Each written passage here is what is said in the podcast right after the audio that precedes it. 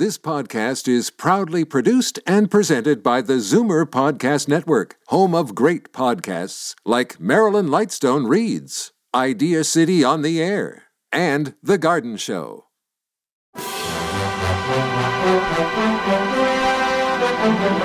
It's Zoomer Radio's Theater of the Mind with Frank Proctor.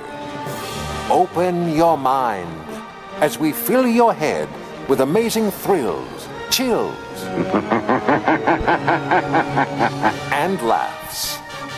Theater of the Mind. The best love programs from radio's golden age. Only on Zoomer Radio. Now, here is your master storyteller, Frank Proctor. Well, thank you, and welcome to the show. Tonight we start with Inner Sanctum, and the title is intriguing The Man Who Couldn't Die, starring Richard Widmark. Now, Widmark made his debut as a radio actor back in 1938 on Aunt Jenny's Real Life Stories. In 1941 and 42, he was heard daily on the Mutual Broadcasting System in the title role of the daytime serial Front Page Farrell, the story of a crack newspaperman. During the 1940s, Widmark was also heard on such radio programs as Gangbusters, The Shadow, and tonight we hear him on the episode The Man Who Couldn't Die on Inner Sanctum.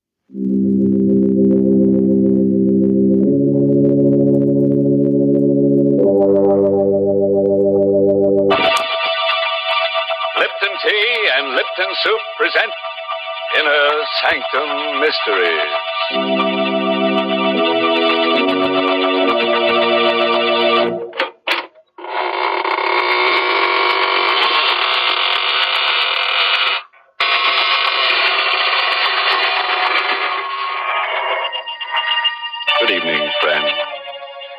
This is your host of the Inner Sanctum inviting you in through the creaking door. Come on in and enter into the spirit of things. oh, uh, don't pay any attention to those gurgling sounds you hear. They're the unfortunate ones. The midnight spirits who were caught haunting before midnight. Poor things. All they can do now is gurgle because they've evaporated into distilled spirits. What a horrifying thought, Mr. Host. Can't we ever talk about the brighter side of life? Well, don't forget, Mary, murder is my business. Well, thank goodness it isn't mine. And right now, I'd much prefer to talk with our Lipton listeners about something more conducive to happy spirits. I mean, a cup of hearty, piping hot Lipton tea. You know, it's really wonderful, the extra delight you get from this superb tea, friends. And the reason is simply this Lipton's grand brisk flavor. Brisk, you know, is the tea expert's own word for the fresh, full bodied, lively flavor of Lipton tea. Because unlike ordinary teas, Lipton's is never flat tasting or lifeless. Lipton tea is always spirited, full flavored, truly satisfying. Why, I'd even go so far as to say that once you've tried it, I think you'll enjoy Lipton tea more than any other tea you've ever tasted. And I'll go even further, Mary, and introduce our listeners to tonight's story. It's an original radio play written especially for Inner Sanctum by Emil Tepperman and starring Richard Widmark in the role of Alex Gregory. It's about a man who became master of a secret so fearful that it could never be revealed to any mortal, living or dead. But let him tell you the story himself. How he learned the most terrible secret in all the universe and what he did with it.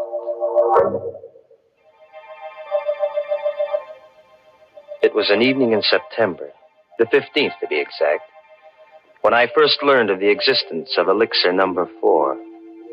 It happened at Professor Jarman's house just off the college campus. You've heard of Jarman, of course. He was to chemistry what Einstein is to physics. But it was his daughter Elaine that I was interested in that evening in September when I rang their bell. Well, hello, Alex. Oh, gosh, is it that late? I'm not even dressed. Hi, sweet. Snap it up, will you? The last show starts at 8.30. Oh, it won't take me long. Wait for me in the library. I'll be ready in a jiffy. I knew my way around the house. I went into the library, and the first thing I noticed was that the door to Professor Jarman's private study was ajar. It had never happened before. The private study and the laboratory beyond were forbidden territory in the Jarman home. Not even Elaine was allowed in there. And now the door was open. I'd heard stories of Jarman's experiments with new and secret formulae. So here was a chance, a possible chance to find out what the old codger was working on. I couldn't resist. I pushed open the door and I stepped into the private study. I could hear Jarman in the lab talking to himself. Elaine had told me once that he always talked to himself in the lab. I stood quietly in the study, but I couldn't make out what he was saying in there. I looked around. The study was just a small cubbyhole with a chair, a bookcase, and a desk. And on the desk, I saw the open diary. A single sentence was written on the open page. I stepped closer. And then I got the first shock. For that sentence was written in Latin. My Latin was rusty, but I was able to decipher the words Vitae secretum in elixir quartum perpetus habeo. In elixir number four, I have the secret of perpetus life. Perpetus. That was the one word I couldn't seem to place. In elixir number four, I have the secret of something. Life. I was puzzling over that word perpetus when suddenly the laboratory door was flung open. What are you doing at my desk? Oh, uh, hello, Professor Jarman. I asked you, what are you doing at my desk? Well, the, the study door was open. I, I thought I'd see if you were in here. You were reading my diary. Oh, no, no, Professor. You saw the entry in my diary. Well, really, Professor, I assure you. Do you. I- read Latin? Latin? Well, I, I don't understand. You're sure you don't understand that? No, no, I, Here I am, don't. Alex. Ready and. What? What, is anything wrong? Elaine, I've told you time and again, no one is to be admitted to my study. Oh, I'm sorry, Dad. You must have left the door open. Oh, Alex, you shouldn't I'm have come. terribly sorry, Elaine. I, I found the door open and I thought Professor Jarman was in here. I, I just wanted to say hello. All right, all right, no harm done as long as you can't read Latin. Now get along, you two. I'm busy, but keep out of my study hereafter. I took Elaine to the movies, but I haven't the faintest recollection of what the picture was about. Through my mind kept running that Latin sentence Vitae secretum in elixir quartum perpetus habeo. When I said goodnight to Elaine at her door after the show, I hurried home to my room and I got out an old Latin dictionary. I looked up the word perpetus. And then I got a strange, cold feeling down my spine. For the word perpetus meant perpetual.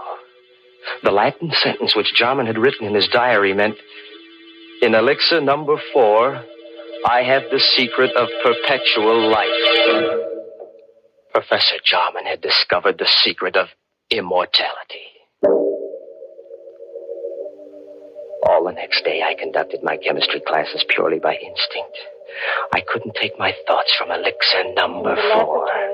Every voice in the classroom seemed to sing the same refrain. Accomplished by adding to a dilute solution of H2SO4 a quantity of Immortality. Never to know the fear of death. To live on serenely. To watch the world change through the centuries. Never to die.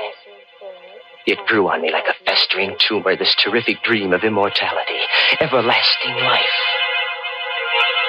I had to have elixir number four.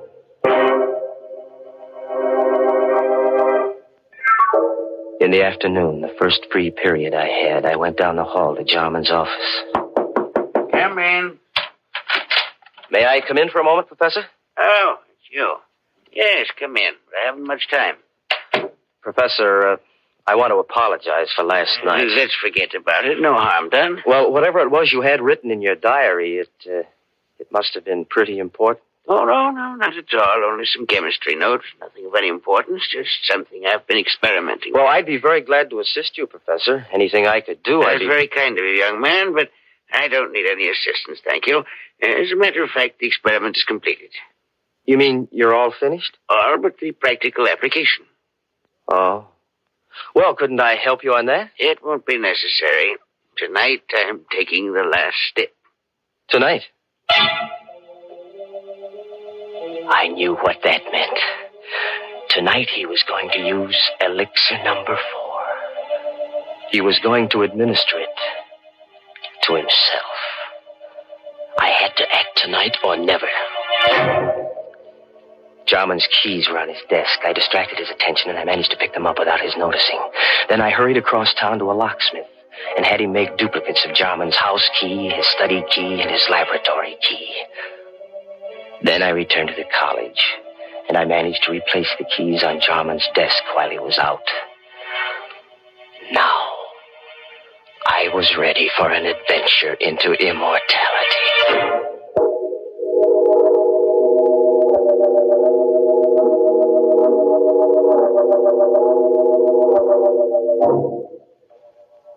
At 8.30 that evening, I let myself into Jarman's house, opened the study door, and stepped quietly over to the laboratory. I knew Elaine was at a sorority meeting. The professor and I were the only ones in the house. Jarman was standing at the lab table with his back to me, talking away to himself. There was a small vial on the table and a hypodermic syringe alongside it. The quantity administered yesterday will be sufficient. At my age, since my blood is too thin, I require the additional dose. But a younger man would need only one injection to cause the necessary type change in his blood. Who's that? Good evening, Professor Jarman. I hope I'm not interrupting. What are you doing here? How did you get in? So elixir number four changes the bloodstream. hmm? What do you want in here? Quit stalling, Professor. I know what elixir number four is. Ah, So this is it. Elixir number four. careful. Don't spill it. How much of this stuff have you got? Uh, That's all there is. Five cc's. You mean you haven't got any more? It took me five years to distill ten cc's. Before that, I experimented for ten years. I failed three times. And this is your fourth try. hmm? Elixir number four. And there isn't any more of it? It'll take me five years more to make up another bat. Please be careful. Don't drop it. Don't worry, I won't. You, uh. You said this is enough to make the average man immortal. Me, for instance? It's not for you. You hear me? Not for you. Oh, yes, it is, Professor. It's for me. I won't let you. What are you doing with that mallet? What do you think? No. I'm so sorry, Professor. Wait. I, I'll let you have it. Don't kill me. I've got to kill you. When I take this dose of elixir number four, I'll be immortal. And I don't want anyone to know it. Away, you fool. You'll never enjoy your immortality. You'll wish you were dead a thousand times. I'll come back to remind you, back to remind you.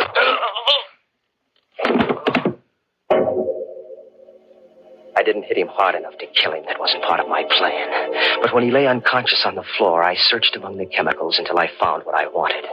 I mixed some chemicals in a test tube and I watched the fumes forming. Then I held the test tube against Jarman's mouth, forcing the deadly gas into his lungs.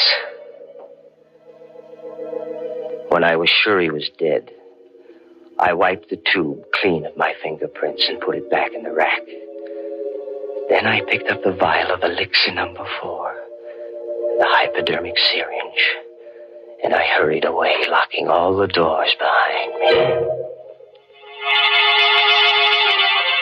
As soon as I got home, I filled the hypo with elixir number four, and I gave myself the injection. Almost immediately, I felt a strange radiance pervading my body.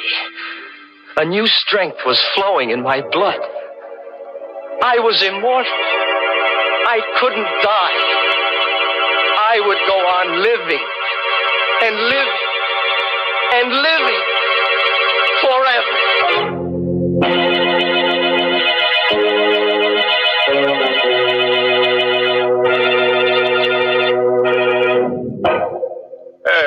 What's going on here? What's all this about living forever? If you ask me, it would be more of a curse than a blessing. Now, just suppose we all took a shot of this elixir number four. I think of all the people who'd lose their jobs. Grave diggers and stone cutters and shroud makers and hearse drivers and why go on? You see what I mean. Why, everybody'd be out of a job. We'd all practically starve to death. Well, then, Mr. Host, maybe we can be glad that nobody has ever found the fountain of youth. You know, I think it's not a matter of trying to live forever. The important thing is to get more enjoyment out of every day. Mm-hmm. For instance, Mary. Well, for instance, one splendid way to get more enjoyment out of an otherwise dull day is to invite your friends in for tea. It's a delightful neighborly custom, made even more delightful when the tea you serve is Lipton's, because there's so much extra pleasure in Lipton tea. The party will seem more of a party. The conversation will be more sparkling, and your reputation as a thoughtful hostess will soar to the skies the moment your guests take their first sip of Lipton tea. For Lipton's wonderful brisk flavor makes it a favorite with everybody. So when friends drop in for tea, or the family gathers around the dinner table, serve them Lipton's, tea at its delicious best. And now let's get back to our story. We're all anxious to see what this fellow Alex does with his secret of perpetual life. Just imagine a man with all that time on his hands. Time to kill. And kill. And kill. Immortality. I had it in my blood. I could feel it pulsing in my veins. The vitality, the power. I had to establish an alibi. Not that I expected to need an alibi. Jarman's death would surely look like an accident or suicide when his body was found in the laboratory in the morning. But I wasn't taking any chances on a murder charge. I had so much more to lose now. Wouldn't it be ironic if they were to execute me for murder? me, an immortal.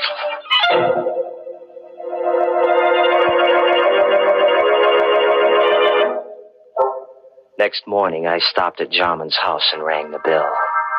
I knew Elaine must have gone right to bed when she returned from the sorority meeting last night because she never disturbed her father when he was in the lab. But now, when she discovered that he hadn't been to bed all night, she'd want to investigate. And I wanted to be there when the body was found. Oh, good morning, Alex. Hello, sweet. What's wrong? You look worried. Come on in. Alex, I am worried. Dad's still in the lab. He didn't go to bed last night. Well, what of it? He must be working on something big. No, no, I'm afraid something's happened. I, I knocked at the door just now and there was no answer. The door was locked? Yes, but I have a pass key. I, I wonder if I ought to use it. Well, of course you should. Please, Alex. You come with me. Of course, darling. Together we opened the laboratory door.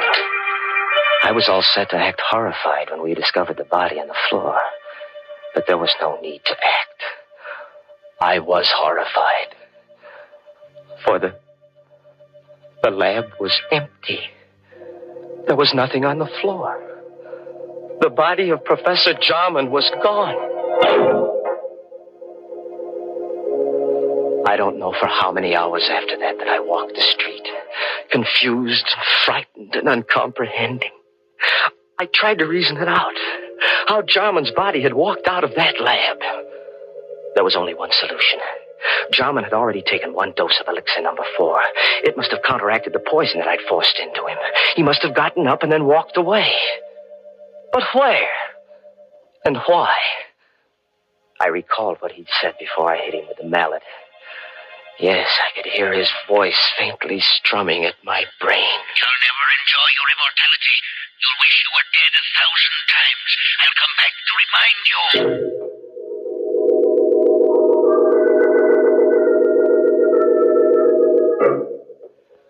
The next day, I went to Elaine's house and I saw that she was taking her father's disappearance pretty hard. Oh, Alex, I, I don't know what to make of it.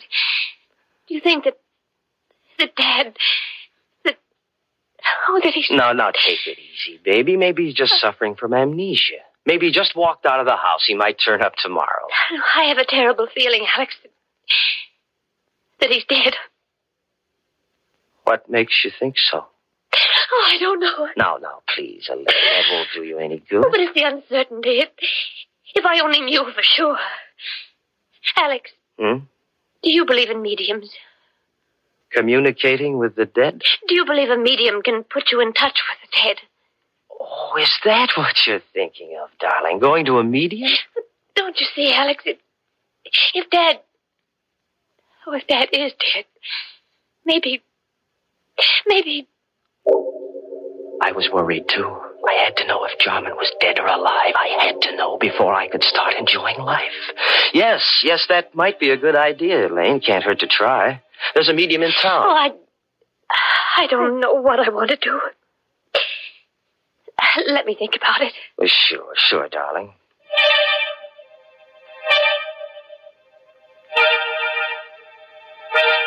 In the days that followed, I began to doubt whether I really was immortal. Was elixir number four really the elixir of life? Was I really going to live forever? If there was only some way to prove it. Then I remembered what Jarman had said that the elixir caused a change of blood type. Well, that'd be easy enough to check. Elaine was taking a medical course, so I asked her to test my blood on the pretext that I thought I had anemia. It won't hurt, Alex. The needle. Ouch! there, now I've got all the blood I need. Just sit here a minute while I make the test. well, uh, does it take long? Mm, only a minute. Alex. She was excited. There was something different about my blood then. Alex. Alex, come here quick. What? Look. Oh, look, Alex. I, I can't be mistaken. Uh, your blood. It's a new type. Elaine couldn't get over the discovery that my blood was a new type. I'd asked her not to tell anyone about my new blood type, but I knew she wouldn't be able to keep the secret for long. And once it got out, people might begin to suspect what I already knew for sure that I was immortal. Oh, I couldn't afford to have that known, because then everybody in the world would be envious of me. They'd hate me, too, because they'd know I could go on living long after they were dead. Oh, no. No, it had to be a secret forever. No one in the whole world must know, except myself. And the only person who could spill the secret now was Elaine. So, there was only one thing to do. Elaine furnished the opportunity herself the next day. Alex, I've been thinking about that medium. I've got to know if if Dad is alive or or dead. All right, whatever you say, darling, if it'll make you feel any better. I'll go with you, of course. Just the two of us, huh? We made a date to go to the seance that evening, and I made my plans accordingly. I didn't intend that Elaine should leave the seance alive. We arrived at the medium's house promptly at nine o'clock. The medium asked Elaine and me to sit close to each other. And then she put out the lights. Alex, It's all right, sweet. I'm right here. I'm right next to you. I'm frightened. Now, there's nothing to be frightened about, darling. I'm right here with you. But it's so dark. I, I can't see anything. I, I don't hear anything. Where's the medium? She's still here. She's right across the table. She's gone into a trance. Do you think she'll contact Dad's spirit? I don't know, darling. Wait and see. I timed myself carefully, waiting for the moment when the medium should be well into her trance. Then I took out of my pocket hypodermic syringe. I held the plunger in my left hand while I gripped Elaine's arm with my right, my thumb over the artery. Alex, my arm, your fingers hurt. It's all right, sweet. Slowly, I brought the hypodermic needle up close to the artery. One bite of the needle, a single plunge of the plunger, and death would come almost instantaneously. And no one in the world could say that it hadn't been heart failure. But suddenly, just as I had the plunger ready, I heard. I heard something strange. A sound. In the room where there should have been no sound. You'll never enjoy your immortality. You'll wish you were dead a thousand times. I'll come back to remind you. Back The to dead. remind you. Back The voice to of the you, dead. Back to remind you. Back Jarman, where are remind you? Back to remind Jarman, stop. Back You're dead. You're dead, Back to Jarman. You can't be Back to talking. You're remind dead. Back to remind I saw Back your dead body. I killed you myself. Back to Suddenly, the lights flashed up. The room was full of police. Arrest him, officer. He killed my father. You heard his confession. That voice. That was Dad's voice, Alex. A recording. A recording. That's why he always talked to himself in the lab. He had a wire recording machine. He talked while he carried on his experiments so that there'd be a permanent record. The wire recorder picked up everything that was said in the lab the night you killed him. But we could never have proved it was your voice in court if you hadn't confessed just now. Yes, but the body. I found Dad dead that night when I got back from the meeting. And I hid the body until I could find his murderer. And now, Alex, I found him.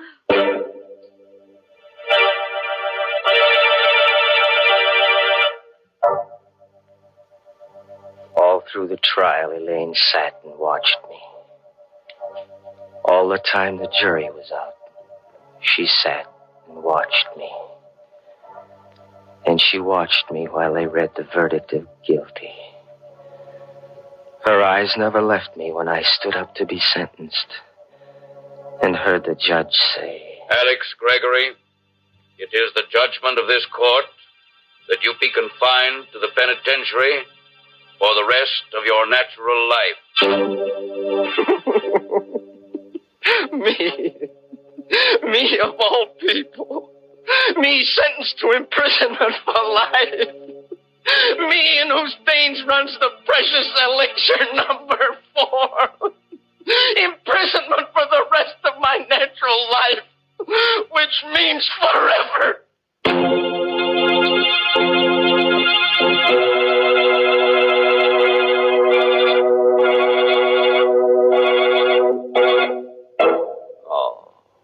You know, I feel kind of sorry for Alex.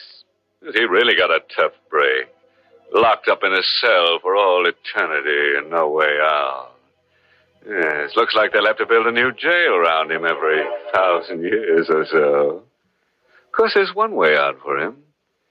He could let his beard grow for a couple of centuries, and when it gets long enough, he could hang himself. Imagine such a thing, Mr. Host. Yes, it would be sort of breathtaking, wouldn't it, Mary? Poor Alex. He probably had many good impulses in his lifetime. As the trouble is, he didn't follow them. Well, Mr. Host, I'm afraid that's something we all do every now and then. For instance, perhaps some of you Inner Sanctum fans have promised yourselves the pleasure of trying Lipton tea, but somehow just haven't gotten around to it. Or maybe you've just forgotten it when you're writing out your grocery list. Well, this time, make sure. Add Lipton tea to your grocery list right now.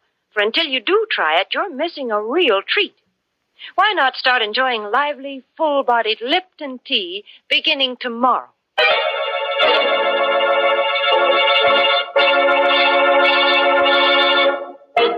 And now, friends, before I say goodnight, here's a pleasant bit of philosophy.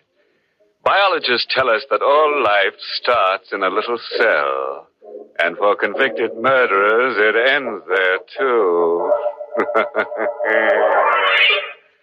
oh, by the way, this month's Inner Sanctum mystery novel is Death in the Limelight by A.E. Martin. And next week's Inner Sanctum story, brought to you by the makers of Lipton Tea and Lipton Soup, and directed by Himan Brown. Next week's story is called You'll Never Escape. So, if you feel in a capturing mood, join us next Tuesday. Until then, good night. Pleasant dreams. Mm.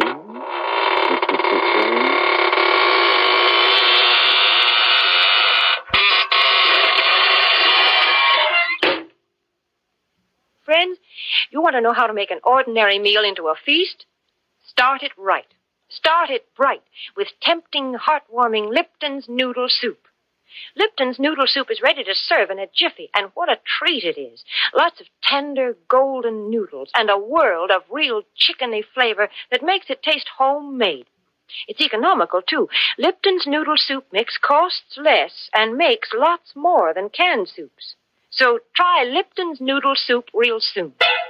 And don't forget to tune in next week at the same time for another Inner Sanctum Mystery.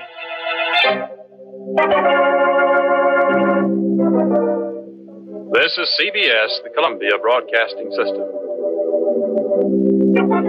Stay tuned for Archie Andrews up next on Theater of the Mind. But first, if I may, may I offer up a little plea for a donation for my efforts into Movember. I'm growing a full beard, and it's all helping raise money to help with men's health, whether it be mental health or any of the various cancers that men have to deal with. And if you would go to Movember Canada, enter my name, Frank Proctor, and a certain amount, whatever you can afford, I'd appreciate that so much. Thank you. Upcoming, Archie Andrews coming by very shortly. Time now for Archie Andrews and the episode The Red Cross Benefit.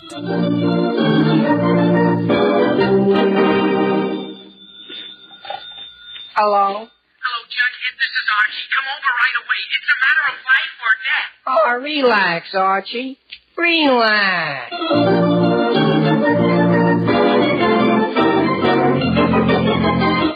Yes, and you relax too, folks, if you can, because here he is again, right out of the pages of Archie Comics magazine with all his gang.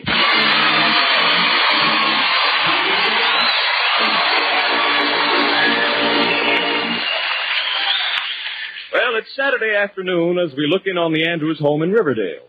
We find Mr. Andrews seated in the living room, happily reading his paper. As you came from the Hi, Dad. Uh huh. Oh, oh, hello, son. Hello, son. Dad, can I have the comics, please?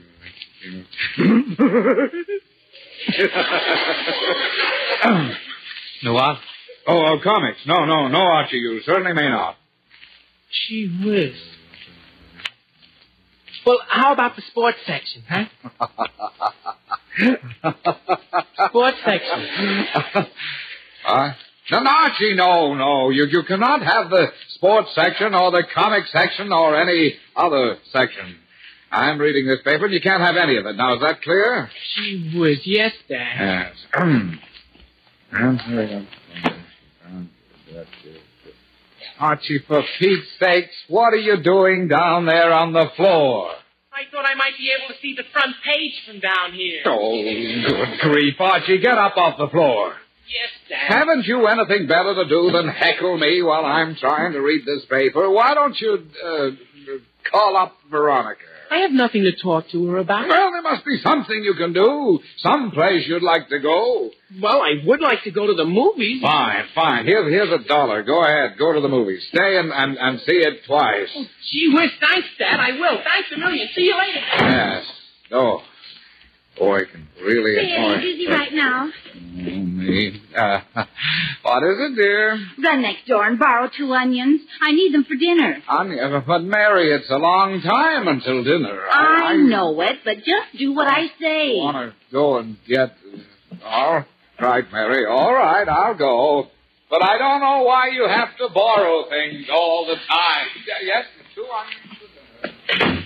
That man can really be. Oh, now who can that be? Mm-hmm. Hello? Mrs. Yes. This is Genevieve Lodge. Well, Mrs. Lodge, hello. Yes.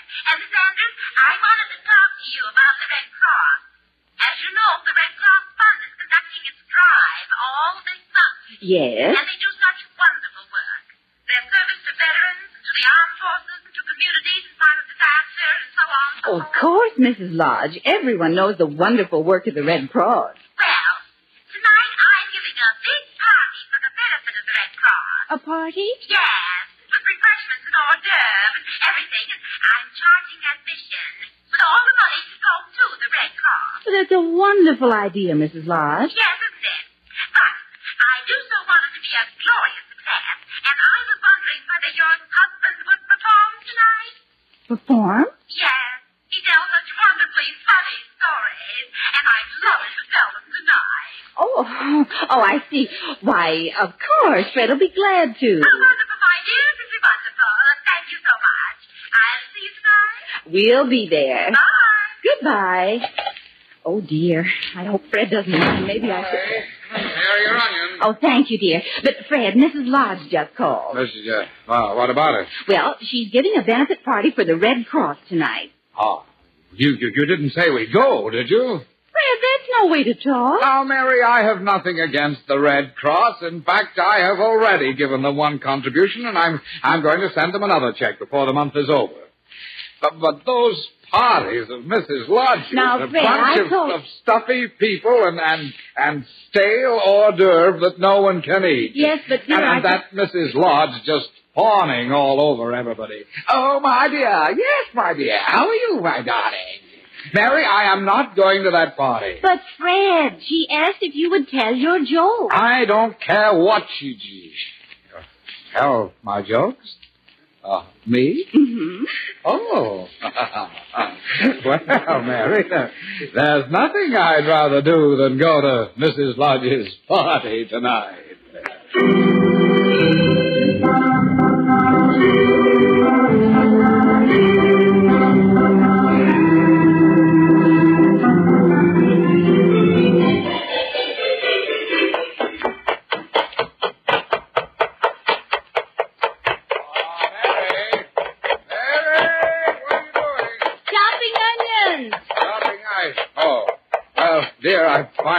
My routine all set for the party. Would you, would you listen to it, dear? I want to get your reaction to the... Why, of course, dear. Go right ahead. Yes.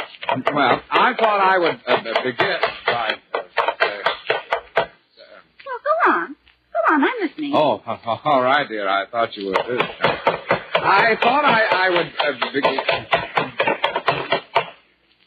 Well, go ahead. Mary, I would go ahead if you would stop chopping those confounded onions for just one minute.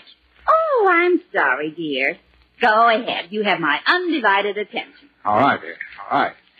Now, tonight at that party, I'll, I'll make a few introductory remarks, you know, and then, then I'll lead into my first joke. Yes. I'll say, that reminds me of a funny story.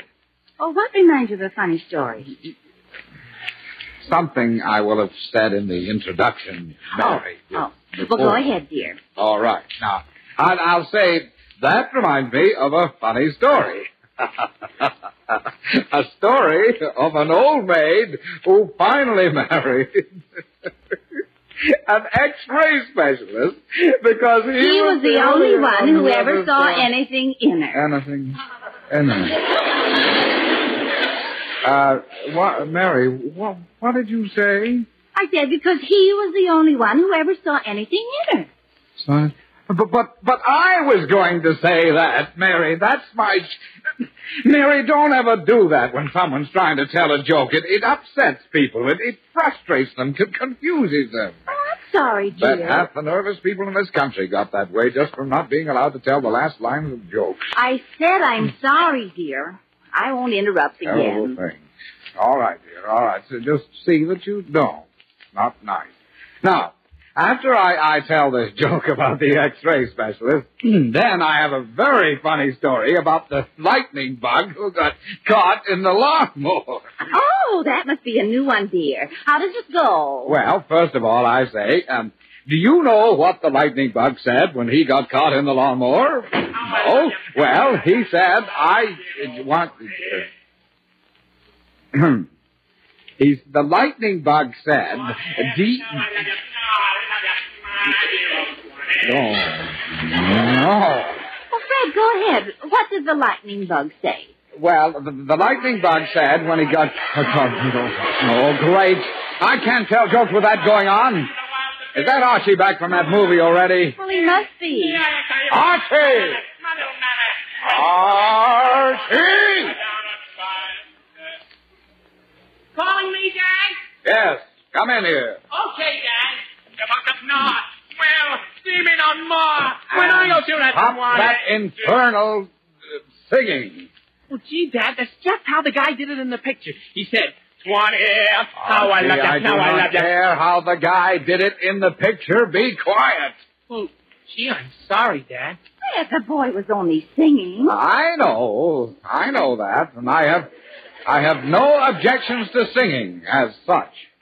But Archie, you never think of anyone but yourself. You come in here singing at the top of your lungs with no thought of whether somebody might be busy or, or sick or, or dying, for that matter.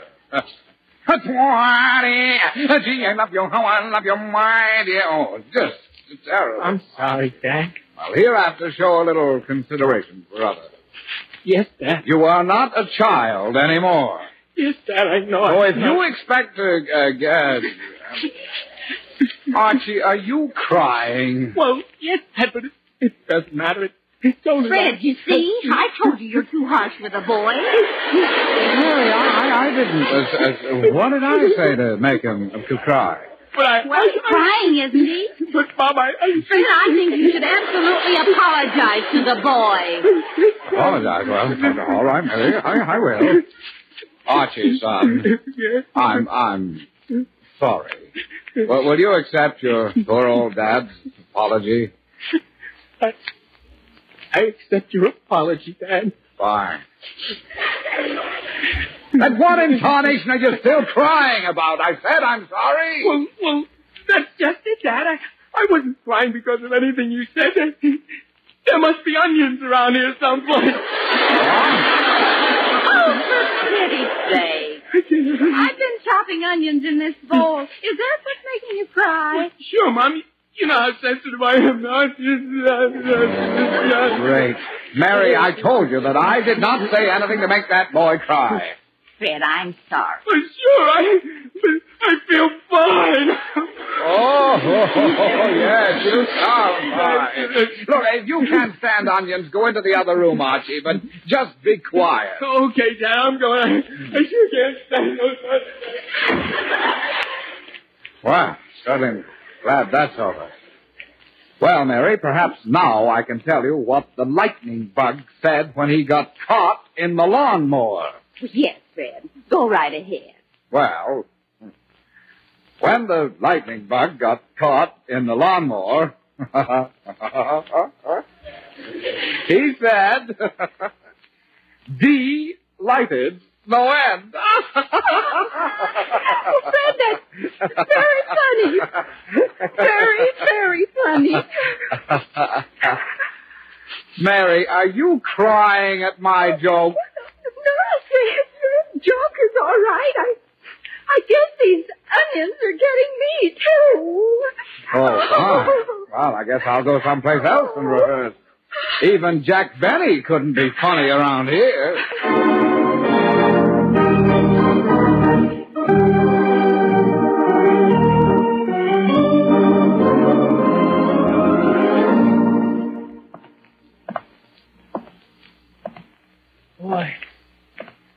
Fresh air sure feels good. Funny thing how I just get near an onion and I go all to pieces. I wonder. Hi, Archie. She was Jughead. What'd you expect? Uncle Remus? Gee, Jug, I wish you'd been here a little while ago. I just saw a swell picture all about Al Jolson. oh, I heard that was pretty good. Yeah, but I can do as good as that guy, I bet you. Oh, sure. Better, in fact. You want to hear me? Sure, go ahead. Okay, listen to this. Mommy, my little mommy, the sun shines east, the sun shines west, but I've just learned when the sun shines best. Mommy, mommy. Huh? Who is saying this anyway? I just joined in a little. Well, don't. I'm trying to show you how I would do that song. Okay, okay. All right, now I'll try another one. Now listen. Swanee, now I love you, now I love you, my dear old Swanee. I give the world to thee, and dear Jughead. Huh? Jughead, just what do you think you're doing? Singing. Jug, it so happens that I'm trying to show you how I can imitate Larry Parks imitating Al Jolson. Well, I'm just imitating Archie Andrews, imitating Larry Parks, imitating Al Jolson. I know it. But can't you even keep quiet for just a minute? Why? I like to sing. Jug, you can sing all you want to, but right now I just just want... said I should keep quiet. Well, that doesn't mean you Well, how can't. I keep quiet and still sing? But if you didn't talk so much, I'd explain. I'm trying to do a little. the only Well, one. I'm trying to look. I'm trying to imitate Al. Jolson. All you have to do is give me a little you two arguing about? Uh, huh? Oh, oh, oh. Hello, Betty. Where did you come from? I saw you from my house, so I came out. What's the big argument? Archie told me I couldn't sing. I did not, Jug. I just asked you to listen to me sing. Since when can you sing? I can sing a lot better than you. Oh, yeah? Yes, I certainly Wait can. Oh, a yes, minute, can. wait a minute. Since when can either of you sing? Well, that's just the point, Betty. I just wanted to show Jughead I can imitate Al Jolson as good as anyone. You, Archie? Sure, you want to hear me? Well, I should know better, but go ahead. Okay, listen. There's a rainbow round my shoulder, and a sky of blue above. Now the sun shines bright, the world's alright, cause I'm in love. there, Betty, how did you like that? Oh, golly, Archie, that was awfully nice. Did you mean it? Mean what? The song. The part about your being in love. Oh, never mind what the song said. What about my imitation of Al Jolson? Did you... Oh, boy, there's Veronica. Hi, Jess. Hi, Betty. Hi, Veronica. Hi. Hello, Archie.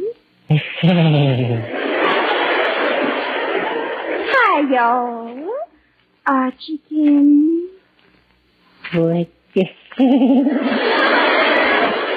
I'm looking forward to our date tonight, Archie. Dear. What? Even if you are wasting your time with Betty right now. Wasting your time? Wasting it. Well, if you're so smart, Miss Lodge, it just happened that Archie has been serenading me. What? Archie? Yes, he just sang me a love song. But I was just... Didn't he, Jughead? Oh, sure. Archie, is this true? Oh, well, I was... Of course it's true. It sure is. Well, I like that. Oh. Veronica, you don't understand. I he can... sang, the sun shines bright, the world's all right, 'cause I'm in love. Right to me, so there. Archie, did you? He sure did. Just be quiet, Veronica. I can I'm explain. not the least I- I- interested in your But- explanations, Archie Andrews. If you're going to stand around on the street serenading every girl you meet, you can just go out with someone else tonight. But Veronica. But Veronica. But Veronica, wait, Veronica. Oh, Veronica. Gee whiz. Gee, she was pretty sore. Oh, golly, Archie, I'm awfully sorry. I, I didn't mean to spoil your whole evening for you. Oh, no, Betty. You didn't spoil my evening. Not at all. I've been looking forward to playing gin rummy with Jughead for a long time.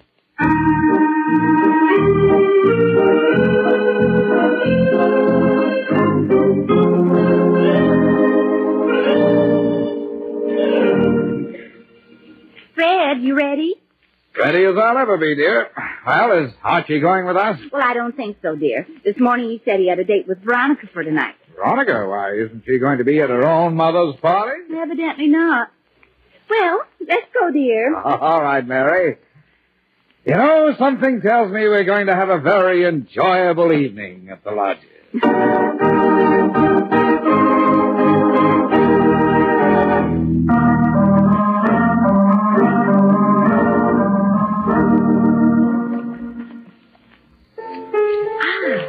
Mr. Mrs. Andrews. So glad you got here. Hello, hello, Mrs.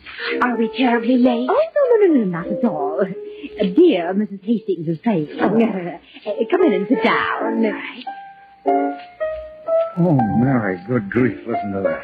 Fred, be quiet. I sit right there, Mrs. Andrews. Oh, thank you. Uh, you sit there, Miss Andrews? Thank you. Yes. Oh. Mm. Oh. Fred. I, I, I didn't say anything, dear. Well, stop fidgeting.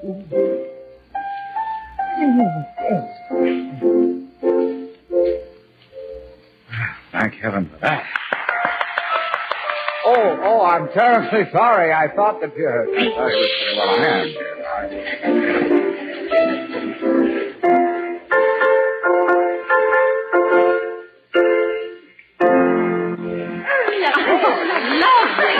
dear. lovely, simply lovely. Great applause. Why? Uh, lovely, lovely. It was wonderful. Mary, don't overdo it. She's liable to play an encore. Oh. Uh, Miss Hastings, uh, dear girl, that was delightful. Simply delightful. Uh, yes, indeed. Uh, now, now, everyone, everyone. Now, uh, on behalf of the Red Cross, for whom this gathering is being held, I thank you. And now, uh, pardon me a moment. Uh, I see what our next bit of entertainment will be.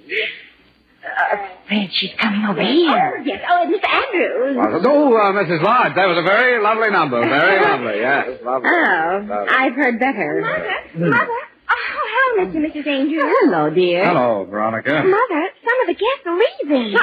Oh, my goodness, I was afraid of that. Uh, Mr. Andrews, do something before this party dies on its feet. Yes, of course. My goodness, if any more people leave, we won't get any money at all for the Red Cross. Uh, uh, uh, please tell your joke. All right, Mrs. Lodge, I'll do my best. Oh, fine. Uh, well, I'll introduce you before it's too late. Thank you. Uh, quiet! Quiet, everyone! Everyone! Quiet! Now, uh, uh, dear, dear friends, our, our next bit of entertainment will come from a man you all know well. A man who has deservedly won a reputation for his quick wit and sense of humor. Oh, and, and who will now tell us some of his amusing stories. Mr. Fred Andrews. Good luck, dear. Uh, uh, uh, uh, uh, uh, thank you, Mrs. Lodge, for that very uh, flattering introduction. You read it just the way I wrote it. uh, uh, for a while there, I, I thought you weren't going to introduce me at all. I thought I was going to be a wallflower tonight. Yeah, which reminds me of a very funny story that I, I just heard about a, an old maid who had tried to find a husband for many years. Well, finally she succeeded in getting someone to marry her, an X-ray specialist. It seems that he was the only... Well, um, it seems that this X-ray specialist was the only one who could see. Uh, Mr. Andrews, uh, forgive me for interrupting you, but we can't hear you very well with that horrible noise. I'm not surprised. I can't hear myself. What on earth can it be? Well, I've no idea. Uh, well, it seems to stop now. Yes, yes, it has stopped. Uh, uh, continue, Mr. Andrews. I, I'm terribly sorry. Oh, I'm, that's quite all right. Well, this X-ray. Oh, good heavens, there it goes again. Mary, can that be? It's out in the garden. Fred, I don't know. I, I never heard anything like that. Well, I did just today. Fred, where are you going? To put a stop to that racket. Archie! Archie! Huh? Somebody call me? I certainly did. Archie, you come in here. Gee whiz, is that you, Dad? Yes, it certainly is, young man. Gee, Dad, what are you doing here? I was. Oh, well, gee. Hello, everybody. Hello, young man. Hello, everybody. Oh, for Pete's sakes, Jughead. Who'd you expect? Enrico Caruso? Forsythe, Forsythe, be quiet. Archie, just what were you doing out in the garden? Oh, gee, Mrs. Lodge, I, I didn't know you were having a party. Well, we were, till you started that noise. Gee, I'm sorry, I oh, only... Oh, dear, that wasn't noise. That was singing. What? Oh, yes, Mother. Archie is quite a singer. In fact, you ought to have him sing for the party. Yeah, Quan? Oh, but I couldn't... Say, Archie, do you sing? Who, me? Oh, oh, no, Mrs. Archie, I insist. Mother, you've never heard anything like it. Oh, but I... But I was just telling my Veronica, story. dear, that's a wonderful idea. A little popular music is just what we need to liven things up. But, Mrs. Lodge, what about my jokes? A little I- later, a little later, Mr. Yeah, Andrews. Not right now. Uh, uh, Mrs. Hastings, uh, Mrs. Hastings, dear girl, would you... Archie, you and I are going to have a long, long talk. Gee, Dad, how did I know this would happen? Now, now, what are you going to sing, Archie? Well, since this is for the Red Cross, I think an appropriate tune would be Sonny Boy. Oh. It wasn't in the picture, Mrs. Lodge, but it's Al Jolson's greatest song. Oh, well, now that's fine. Uh, now, Miss Pacey, uh, do you Archie, you are going to make a fool of yourself? Fred, it's too late now. Uh, now, now, now, everyone, everyone. Archie Andrews will now sing Sonny Boy. Uh, Archie, just stand right near that table there. All right, Mrs. Lodge. Ready when you are, Mrs. Hastings.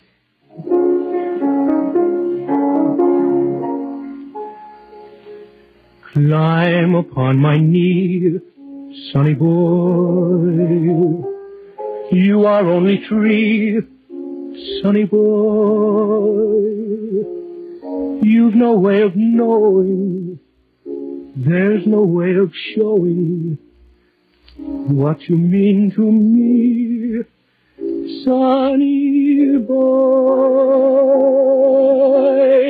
When there are gray skies, I don't, I don't mind those gray skies.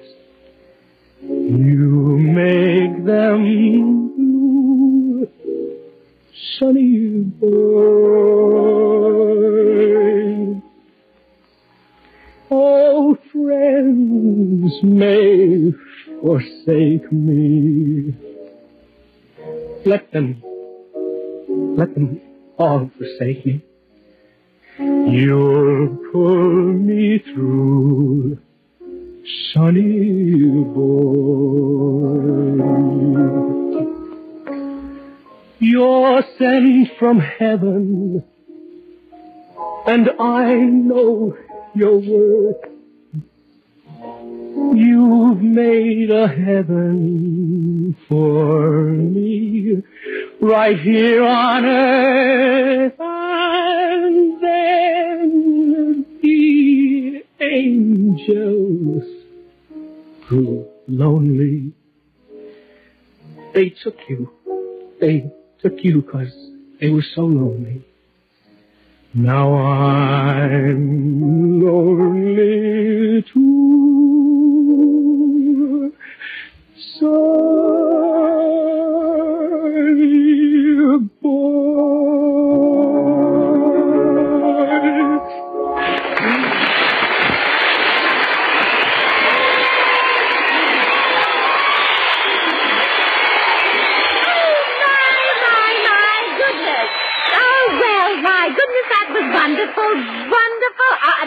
now, Archie, you were superb.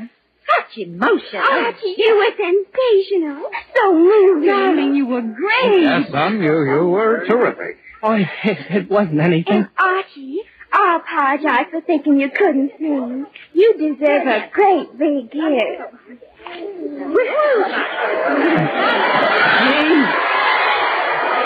And, uh, I apologize too, son. You, you were fine. Oh, I'm so proud of you, dear. Thanks, Mom. Now, excuse me a moment, Archie. Uh, this is the psychological moment to take up another Red Cross collection. Now, people, I want all of you to show your appreciation. for I had no idea I, I, I'd be such a hit. Well, neither did I, son. Why, you, you almost had me in tears the way you sang that. Why didn't you tell your mother and me, Archie, about this secret talent? Talent?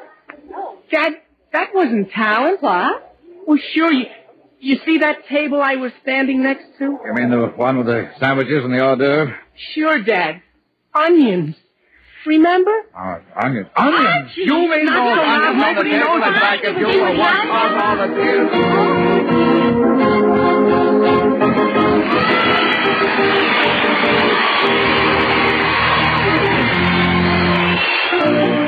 Conclude another chapter of the adventures of Archie Andrews, written by Carl Jampel and based on the copyrighted feature appearing in Archie Comics magazine.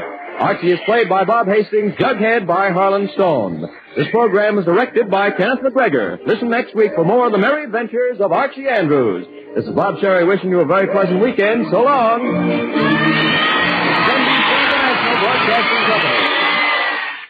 Thank you for listening. Tomorrow night, it's Nightbeat, followed by Duffy's Tavern. Thanks to Paul Stringer and Joel Schoenwell for technical support. The executive producer for Theater of the Mind is Moses Znaimer. Stay tuned for Ziggy and Stardust next on Zoomer Radio. I'm Frank Proctor. Have a great night. This podcast is proudly produced and presented by the Zoomer Podcast Network, home of great podcasts like Marilyn Lightstone Reads, Idea City on the Air, and The Garden Show.